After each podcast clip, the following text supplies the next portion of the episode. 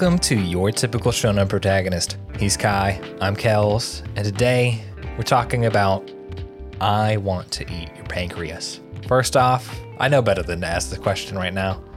But Kai, how are you doing? Considering that we just watched this, man, I I guess I am functioning like what a ride. Like what a ride. Yes. So this is not like a Hannibal Lecter type deal. This is a slice of life about um, a teenager dealing with an illness, like a terminal illness, and then like we get to go on an adventure of like slice of life stuff. Yeah. And slice of life is always wildin', man. We like based on this, we had joked about this, but I guess we're doing it now. Doing a Sad Boy September where we watch all of the incredibly sad slice of life shows uh, all at once and that away our horror october cannot harm us because Yes. we are already hurt We're gonna have to do something for November that just makes everything okay.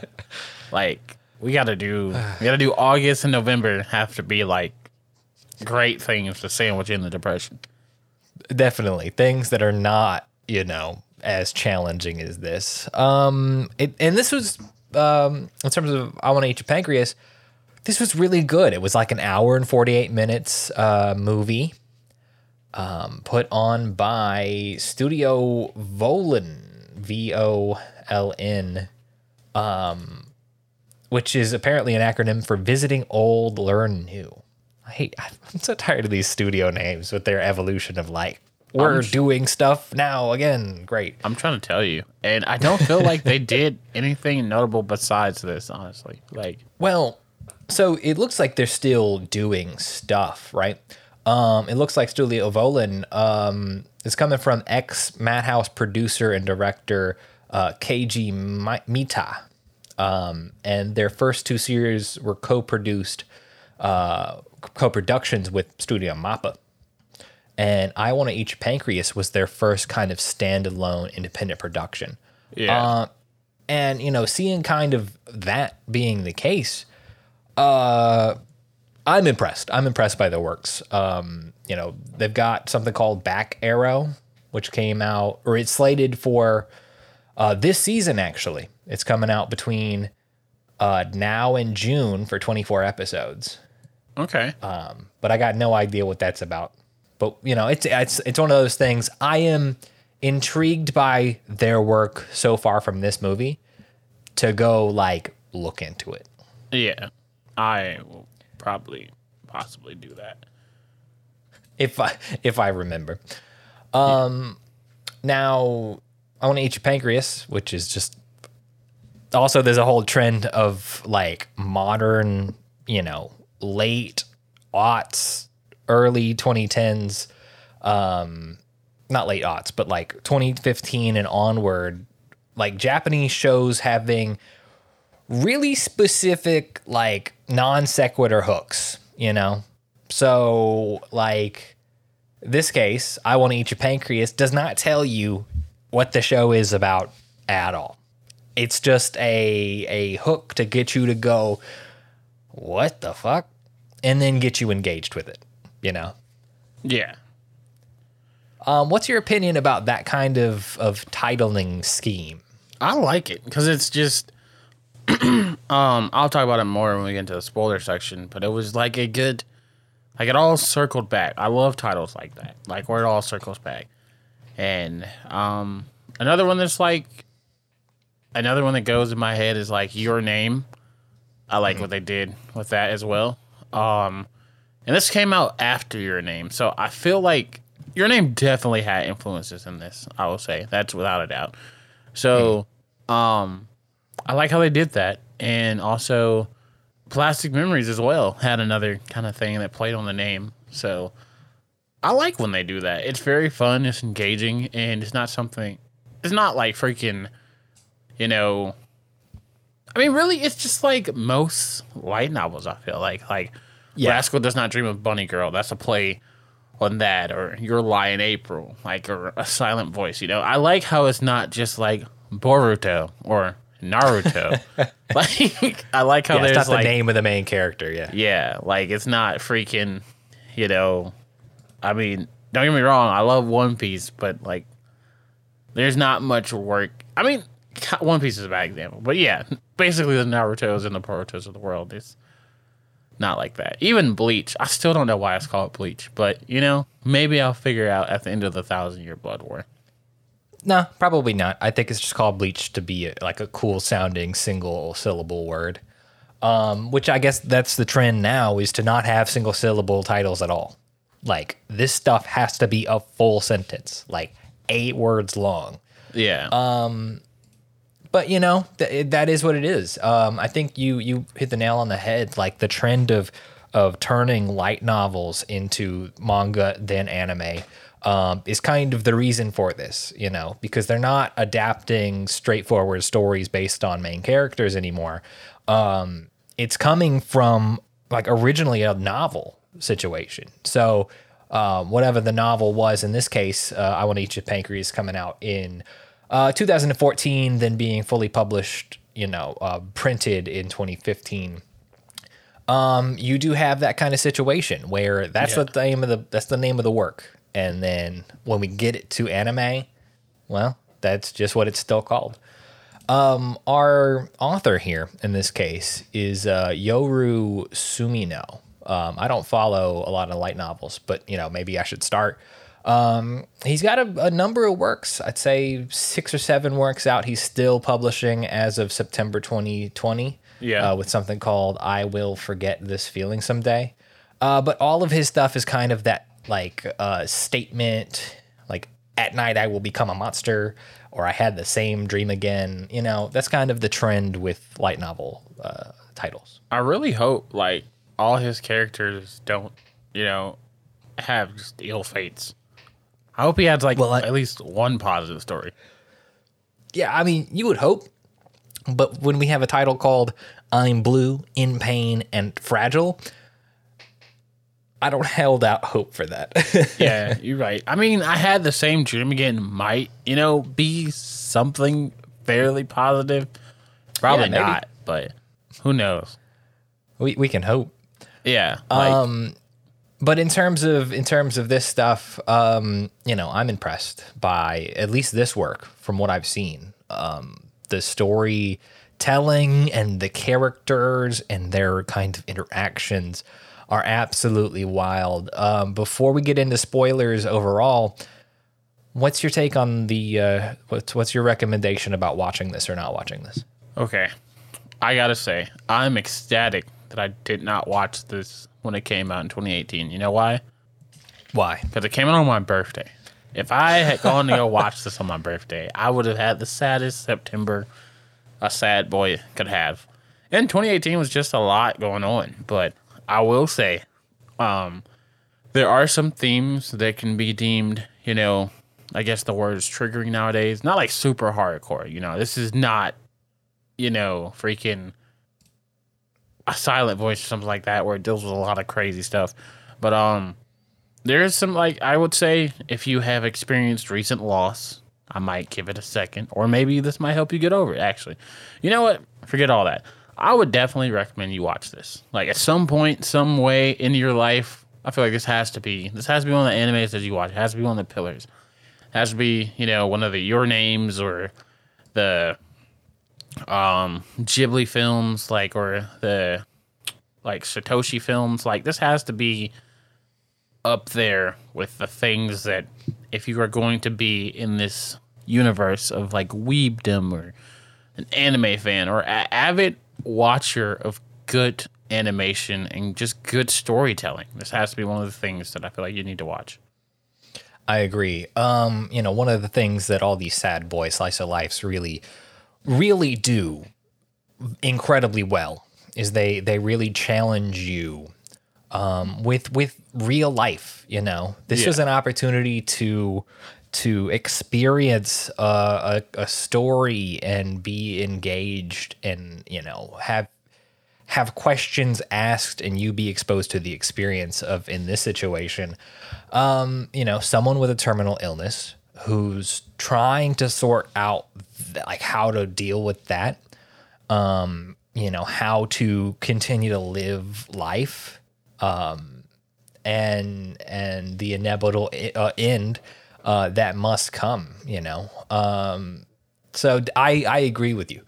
Um, this is challenging. You know, um, it's it's up there with the other stuff that is incredibly challenging in the same vein, uh, emotionally. So you do have to be prepared for that, but it is it is worth the time invested to watch it. Um, it tells a great story, um, and yes, definitely go watch it. And we are about to spoil the smut out of I Want to Eat Your Pancreas. So go watch it, come back, and let's talk about it. So we open the movie at the funeral. Our our main girl Sakura has died. Yep. Which you know she is because it says at the beginning. Yeah. So yeah. So we we are being narrated by our other main character, um, Haruki, and he's kind of giving us the rundown. Sakura was this person who you know was was a social butterfly, you know, really engaged with everyone in the room, um, and everyone in the class missed her, and everyone in the class except for him went to the funeral. But he had some kind of relationship with her too. And we immediately jump into that, into the interaction between her and him. And then we follow that for the next, I don't know, hour and 45 minutes. Yeah. So the thing is about um our other main character, uh Haruki, is that we don't know his name until like the very last part of the movie. So we know Sakura, our main character, but our other main character, our tourist, um, Haruki, is kind of a mystery. And he is so like you said, we get halfway through or three fourths of the movie and then we shoot back to the beginning. Where he's actually at the hospital because he's gotten he's getting the stitches taken out for his appendix, which is a common, you know, thing that happens in a lot of people. Um, not too big of a deal, but still I guess a little bit concerning. So he's getting his appendix taken out, and she was there for her routine checkups for her pancreatitis, and he sees her uh, journal and diary kind of left there, and he picks it up and starts reading it, and then she's like, "Yo, is that my book?" And he's like, "Here you go." He reads it, and he's before sorry before she asks that his book, he opens it and sees it says, you know, dying by light, dying light. And It's it the title is Living with Dying. living with dying. Yes. So he sees that this person is writing that they're going to die soon. He's like, oh, and he's unfazed, and he gives her the book. She's like, I'm dying, you know. That's my book. He's like, okay. And then she's like, what? Like, you're not phased. She's like, don't you have anything to say? He's like, live a, he's like, live the life you want. You know, he's just very centered in his own world, believing that without having these type of intentions and like basically you can't hurt if you allow yourself to be hurt, but you also can't, you know, have fun and do these things. And he's aware of that. He's a very self-centered person.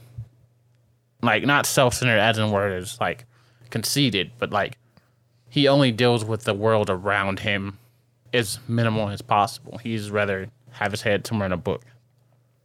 Yeah. Yeah. Like you can't hurt or be hurt if you do not have connections with people.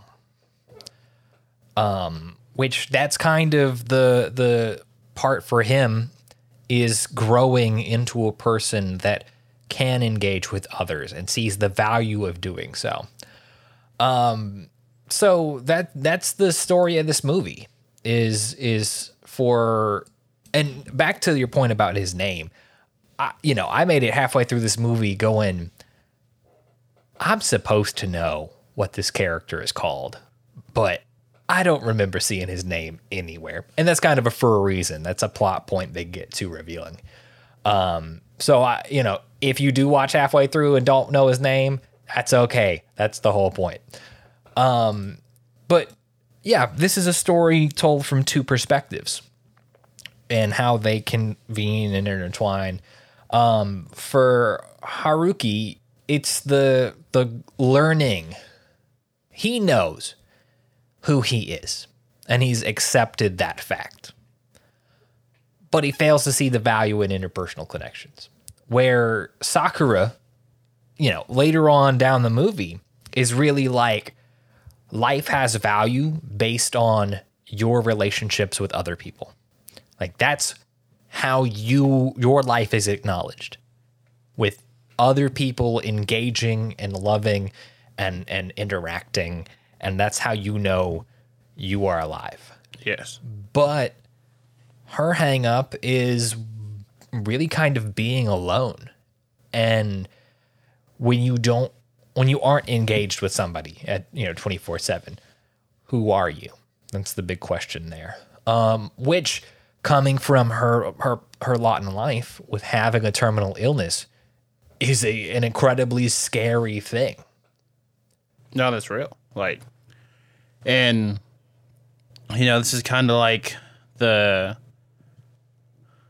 like she says later in her book. Not to jump ahead, but she explains it perfectly. Like that they are the opposite of each other, and that they are also a complement of each other with spring and um, summer, and they just have this very interweaving like relationship that can't really be described with such simple words like you know friendship or boyfriend and girlfriend or love. It's really just a whole um it's like a whole like perspective psychological thing of what do you say to someone when words aren't enough to describe what you mean to the person.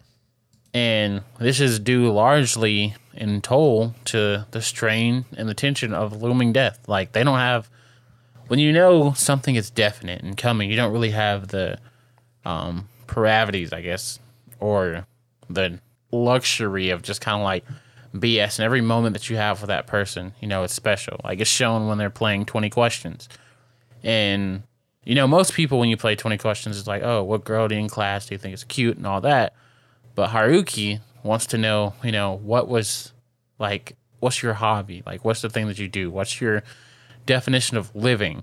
And she's like, What's one thing that you know you want to know about me, or what's one truth? Like, they're like, it involves, and that's another cool thing about this movie is that they use kind of the game of truth or dare to like deepen that bond, but not in the traditional way. You know what I mean? Not like the, sometimes it's the questions that are simple that are the questions that are most thought provoking. It's not like, a, you know, like for instance, she was like, I was prepared to tell you my measurements but he asked, "What were you like as a kid?" And I thought that was like super dope that they did that. Yeah, man. Because for Haruki, like he's never ever had a friend, and he he he acknowledges that he's like life would have been different, but he doesn't kind of regret that. He doesn't like regret the what ifs of what if he did have a friend. Yeah. It's kind of a, a non issue. He's just going to continue to live life and do whatever. Uh, but like in in when they go on a trip, because Sakura is like, all right, you told me to live life how I want to live life, and I want to live life dragging you through an adventure. While I'm still alive, we're gonna hang out. We're gonna go experience regular life because he's the only one that knows of her terminal illness. Like no one else at school, not even her best friend, knows that she has a, a, a timer on her life. Yeah. So that you know, that's kind of uh, for her. He's the she he's the only one that she can really live reality with and still take part of the normalcy. Her friends, she's putting up a front so that they don't think anything's wrong, and her family doesn't really acknowledge the fact that it will come to an end. But with him, he knows both there's an end and she just wants to do things. She wants some sense of regular. And definitely, um, in, in the hotel, when he's asking those basic, like personal questions, it's really his first opportunity to learn more about a person. Like, that's stuff that you would you would know if you've had a friend but he's really like trying to get that additional information, trying to build out who she is in her in his mind, uh, which is kind of you know it's sad, but also interesting to see. Like, yeah. okay, he's never wanted to engage with a person before, until now. Yes. And you know, it may be sad, but it's also like it's such it's a type of beauty as well because I feel like it kind of showed that you know maybe she confided in him because no one really asked her those questions. You know, no one really everybody just kind of knew her as the Sakura who was always carefree, friends with everybody. You know, like shown by her ex boyfriend who like is a complete douche canoe and like class representative and her classmates and friends saying you need to end up with a guy like him or just like that and everything. You know, not the person who actually wants to know her for her. And the fact that Haruki, like she said at the end, literally transcended his world of solitude to get to know her, which shows more than words can convey. And just like the simple, and I really love the fact that they never kissed as well. Like, so I hate that. Really? I hate that with some things. Like, like there's some anime where I'm just like, like Mashokai or um the dude who does the, um, why is his last name escaping me? Um, he knows who he What is. What does he do? What's that? What Shinkai. Yeah, the uh, Makoto Shinkai films. He's notorious for not having the characters kiss, which is just so aggravating. But this, it, it like didn't bother me for some reason, and I also didn't cry. I just felt a deep hollowness. But it was like, you know, I feel it. Would I have loved them to kiss? Probably. Am I angry that they didn't? Not really. Yeah, you know, it, it's one of those things where that feels like an inevitability, but due to the circumstance of the story, not having that payoff is part of that that tension. It's part of that that staring down the barrel of the end, not knowing when it will come. And things like that that The Linkin Park ass. thing, things like that that that you know you you want but never got to do due to circumstances. Um that's another challenge that you have to live with in life Yeah. you know? Um so i i i feel you. Uh i'm not mad that they didn't kiss because it's part of the the story and part of the emotions that they're trying to invoke here um with the entire story um i really loved um so there's a scene in here right where she's like come to the house. No one's home. I'll lend you this book. That scene. Yeah, I love that scene. and they're they're playing games and then she's like you were not interested in a girlfriend right? And he's like not really. And she's like not about me ever. And he's like nah chief and part of this is like you know you're dying right? What what use is it trying to pursue a relationship when the end is going to come right? There is no happily ever after here. There's just the now. So when when you know we kind of been dealing with this the entire movie and then she's like okay good. And he's like all right you know what? I'm leaving i don't feel like this conversation right now. Whatever. Lend me the book. I'm out of here. And then we get this weird physical engagement that's kind of her playing with him but also like not committing to the actions. And i don't love that. Right. Yeah, no, I had like what Especially- follows. Like what happened was like really aggravated me. Like I was like, oh my um, gosh. You know, especially because we we she's like they almost kiss and then she's like just kidding and then he can't control himself. And you know, there's a really intense scene of of him forcing her on the bed and they're just sitting there. And it's like please don't take this movie in that direction. Yes, That's I- very real. Yes. But like how how will the end of this story happen if something goes wrong right now? Yeah. Um, you know, and and she's like she says no, no, no constantly, but he doesn't come to his senses until he sees her start to cry. And then he's like, "All right, I fucked up. I got to get out of here. I'm done." And then in the street while it's raining, her ex boyfriend's outside of her house and gets into an altercation with uh, Haruki. And Haruki's like, it's not, we're not together. It's not a thing. You think the wrong stuff. And he's, and, and the ex boyfriend's like, we're not done here.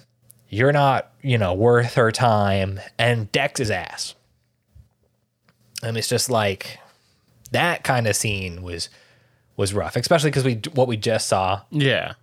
and for them to still kind of have this relationship, but like it continue to not be like in that physical direction was interesting, you know.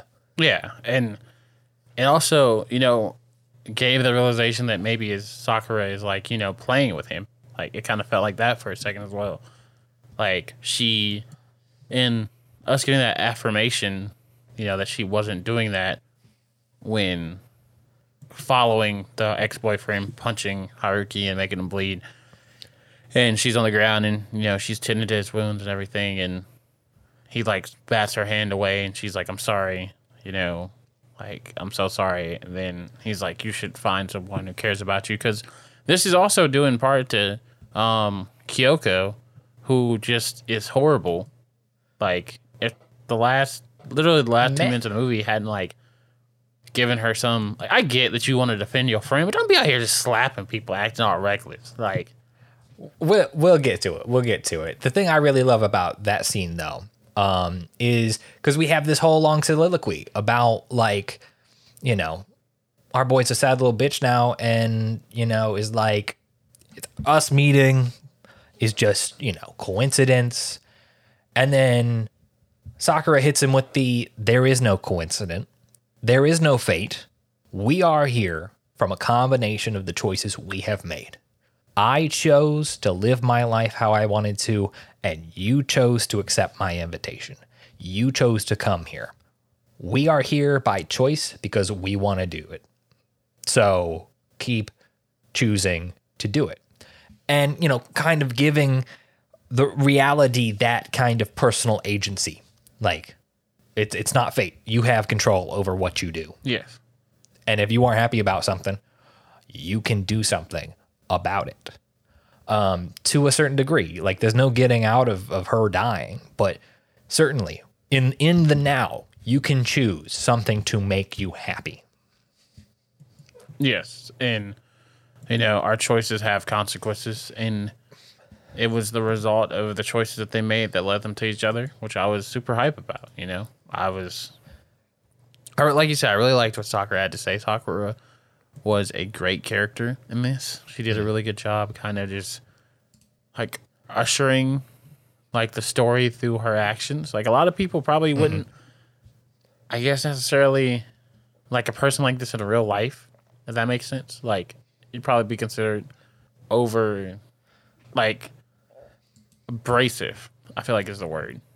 But Definitely for- pushy, um, you know, strong-willed, opinionated, but in a situation like this where that that's part of this care this uh, relationship, right? Yeah. um, because the the story is about Sakura and Haruko or Haruki, excuse me. Um, you know, doing things together. It's about their relationship. But when we see the classroom, we also kind of get that social stigma about them doing things. Like they're not in a committed relationship. Everybody wants to know the tea, but like those are the people that would think those things yeah. that you know she is abrasive or whatever but but maybe not because she's so popular right um i i think it's interesting that we do kind of get to see that dynamic um about the social aspect of uh, other people's opinions especially about um haruki because he's like people have opinions. I don't want to engage with it. I just want to get through life. Yeah. and they form their opinions based on the fact that he doesn't engage with that you know? So it's kind of a, a kind of a loop. And that's his character growth in realizing i don't have to sit here and just assume right? I can engage with people. So one of the things i really like um, about the storytelling method is that we get a number of callbacks we get some foreshadowing Um, like the the character that always offers him some gum. You know, he shows up, he's like, Hey, I saw you hanging out with Sakura. You want some gum? And he does it like two times in class. And then later on, as as we have seen uh Haruki grow, he sees him outside of this, you know, toy shop in like summer. And he's like, Hey, you going somewhere? And he's like, Yeah, I'm going to see Sakura. You want some gum? No. But then he sees this kind of scene where where he's engaging with his little brothers. And he's like, you know what? Yeah, man, I'll take some gum. And like it's a simple scene like that that really communicates the growth in in him being able to reach out and engage with other people. Yeah, man. It's and those are direct consequences of his time with Sakura. And Yes. like they at the end when you know he gets the notebook and he reads it and he's at um the mom's house sakura's house and she's like you're the one you know you're the one she talked about thank you for making my daughter's life meaningful at the end he's like no she did that to me and the fact that that was a mutual feeling and that goes back into the title that they were both going to say something so outlandish to each other as I want to eat your pancreas due to the foreshadowing of them at the their um, interaction at the library. When she's like, you know, some ancient cultures believed you eat the sick body part of someone else and it heals them. It's like I Or like, yeah, yeah, if if if you have a problem with a specific body part, you eat more of that to help like heal it. Yeah. And that just like that just drove it home for me. Like at the end when they were in like that kind of like spirit world type thing. Um that was just man. so captivating for me with the like animation and the music theme and just the dialogue. It was such like a it was euphoric almost. It was just a really good time and a really it was a really good time and really good conversation in a really painful way. So just that whole interaction was just like I felt like that's what really not that that alone made the movie, but that's kind of what escalated the movie. Like this had a lot of themes in common with other things. You know, this could have easily been um, just you know another run of the mill sad story, slice of life, because there are you know a bunch of them of the aspect. But I feel like this separate that scene separated and escalated it more because it wasn't this conversation that could be had.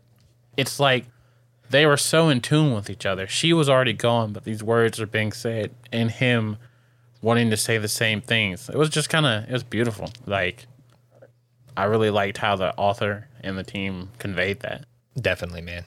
Now, on on that kind of foreshadowing and the callbacks, we did have throughout the show interspersed in news clips and like passing conversations about some violence being done in the community. Girls were getting stabbed in the street. And out of nowhere, again, we've spoiled the hell out of this, but we're going to spoil this right now she uh Sakura is getting released today. Everybody's excited. But then we find out in the conversation in the text conversation between sakura and haruki um you know they're chatting. All right great. I'm gonna meet you for lunch. Cool cool cool. He said something foolish. She was like i'm mad. Now you gotta compliment me. And he's like kind of going all through his brain how can i word this right? And then he hits her with the I want to eat your pancreas. We saw that at the very beginning. That's the text message that that's the last thing he sent to her. And we finally see that point in time. And then we find out why. Because, you know, she was perfectly fine. I mean, as well as she could be. She was released from the hospital. Things were looking good for the time being. Why was that the last thing that he ever said to her? It's because she got murdered in the fucking street, man. Yeah, that that fucked me up. That I didn't see that coming. That one came out of left field. I ain't gonna lie. That was exception. Like I so I did see it coming, but I it was like it kept being sprinkled. And if I had been Yeah. my guard was like let down by the events of everything happening. Like her being in the hospital, I'm like, okay. It's like I knew in my brain that that was always a possibility. The first time I heard it, I was like, okay, like she's gonna get stabbed. Like they wouldn't just put this in there for no reason. But then I was lulled into a false sense of security by the story, to where I was like, crap, you know, and that was great because you like gave us the egg and then we forgot about the egg was there because you distracted us with cake and it's like boom egg to the face at the end Yeah, man. It's one of those like, because, you know, they sprinkled it in, just like you said. But, you know, the question for me was I didn't know how they were going to use this plot point, you know? Because I think about like, where, where's some other opportunities they've used this? Where's some other shows they've used this? I think like SAO season one, like the second half of season one, where um, uh, Kirito in real life is going to the hospital to see Asuna because like they just got out of the game and then that crazy fucker meets him in the parking lot and stabs his ass. Like he doesn't die. Spoiler alerts for SAO if you care. Um, but like that's kind of how you could could do something like that. But that was not this. It was just we see him send that message and then we see him waiting. And then it's like, oh shit. I swear to God, if she gets murdered in the street, I, I don't know how to feel about that. And then we get the news she's murdered in the street. Mm-hmm. It's rough, man. Now, it's one of those situations where I think it's a perfectly fine um, plot device, you know, because it brings the end, right? It brings the end. We don't have, we don't, we don't get to spend more time with her, you know, failing health. We don't do that. We have character development, we have relationship development, and then we have the end that was inevitable in the first place. It's just instead of her pancreas killing her, it was some crazy fucker in the streets. yeah The result is still the same, which is the focus of the story. It's not how she died, it's what happens when she's alive and what happens when she's dead. And that gave us a way to get to that point in a way that was kind of drastic, but also allowed for the reveal of her illness to um, Kyoko, her her best friend. i agree do you think that so do you think she still would have she was definitely going to die of like pancreatic i believe it was cancer or something like Yes, she was she was going to die. There was and we see that in the in in the the journal where from her time in the hospital she wrote my life span has been cut in half. yeah So she was going to die. There was no there was no way around it yeah but we didn't have to deal with the failing failing health anymore. We got to the point of what happened after she passed. So, The relationships between her family, her friends, and Haruki. So just to clarify, she did see. So one thing that kind of not really confused me, but I was like, wait. So they both said, "I want to eat your pancreas," but No, no. Well, okay. So she said, "I want to eat your pancreas" at the beginning of the movie. Yes. To him in the library. so at the He's the he's the one who. Okay, I think so. He texted it to her as a compliment. yes, And then in the novel, like the last yeah, that's page, what I'm asking. Yeah, Yep. In the last page, it said, "I want to eat your pancreas." okay, that's what I was. Yeah. Okay, so Yeah. good. 'Cause see, you got confused by that a little bit too, because I was like, wait, so Yeah. and it said, and then because it said, "Can I see her phone?" When Haruki asked, "Can I see her phone?" He was checking to see if she read it. So, do you think Yeah. she wrote that, like, or was that just confirmation that they had mutual, like, whatever they had for each other? Yeah, I think that was the "I love you" of that relationship. You know. Yeah. So her last moment, we can theorize that, you know, was they both knew that. And, you know, I gotta say that that was one of the best I love yous I think that I've seen in anime. It wasn't like the, like, it was almost that like Gurren Lagann vibe of like let's get married just so you can disappear into the ether. Spoilers. Um, Thanks. or like you know, because we watched. What this also kind of put me in was the Anohana, the flower we saw that day. yeah. That's kind of the vibe that I got as well. Um, Yeah. You, um, this was uh like because the feelings are so complex. This was a way to like show the viewer that they were on the same page. Like even if cuz you know, uh what's his bucket? Haruki never called her by her name. Uh but even then they still had this common connection, this common phrase with a specific meaning for just the two of them that told you they were on the same page. They felt the same way, whatever that way means, because it's kind of messy, you know? Yeah. There's a lot of stuff going on here, but they both feel the same way about each other, which is the thing that you really want. That's the reassurance you want in a relationship is that you know, despite the the minutia, we're on the same side. We feel the same way. We're pulling the same direction. Yes. And like I know you haven't watched um my romantic teen comedy snafu. Um I'm not gonna say what happens, but there is I feel like this was the most comparable to that like exchange of the words "I love you" because it wasn't just said.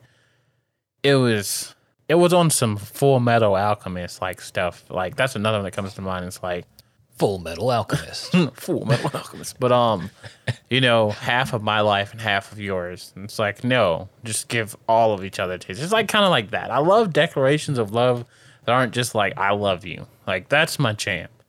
Like when you say the words without saying the words. You know, you, know, you say you convey the meaning, not just the words.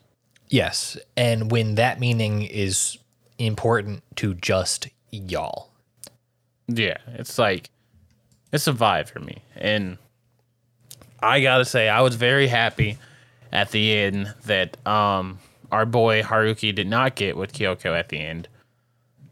Like, Yeah. his love was still there for some people. Might hate that, like you know, she's dead. Why don't you move on? But I'm not that I mean, person. moving on is moving on is perfectly fine, but like from what we saw in his his one year since the event was that his goal and the thing that Sakura was pushing him towards is just engage with people. Engage with people. Try to be loved and try to, you know, uh, be accepted and accept people and engage and, you know, that's how you make friends. So for him, her one goal was I want you to be friends with my best friend. She's fucking hot headed. She's crazy, but she cares about me. And I want y'all to get along. yes, the two most important And- people to her. And we see that. We see all of that. Yes. Like, you know, that final scene at before the credits where he's like, Chasing after. he invites her to the cafe to show her the book and explain the whole situation. And he she slaps him. Yeah. And is like she reads the thing, she she has the truth revealed to her that something her best friend had known and was going on was hidden from her. And she's like, I blame you for this. I blame you for not telling me and taking away all of this time I could have been spending with her. I will never forgive you.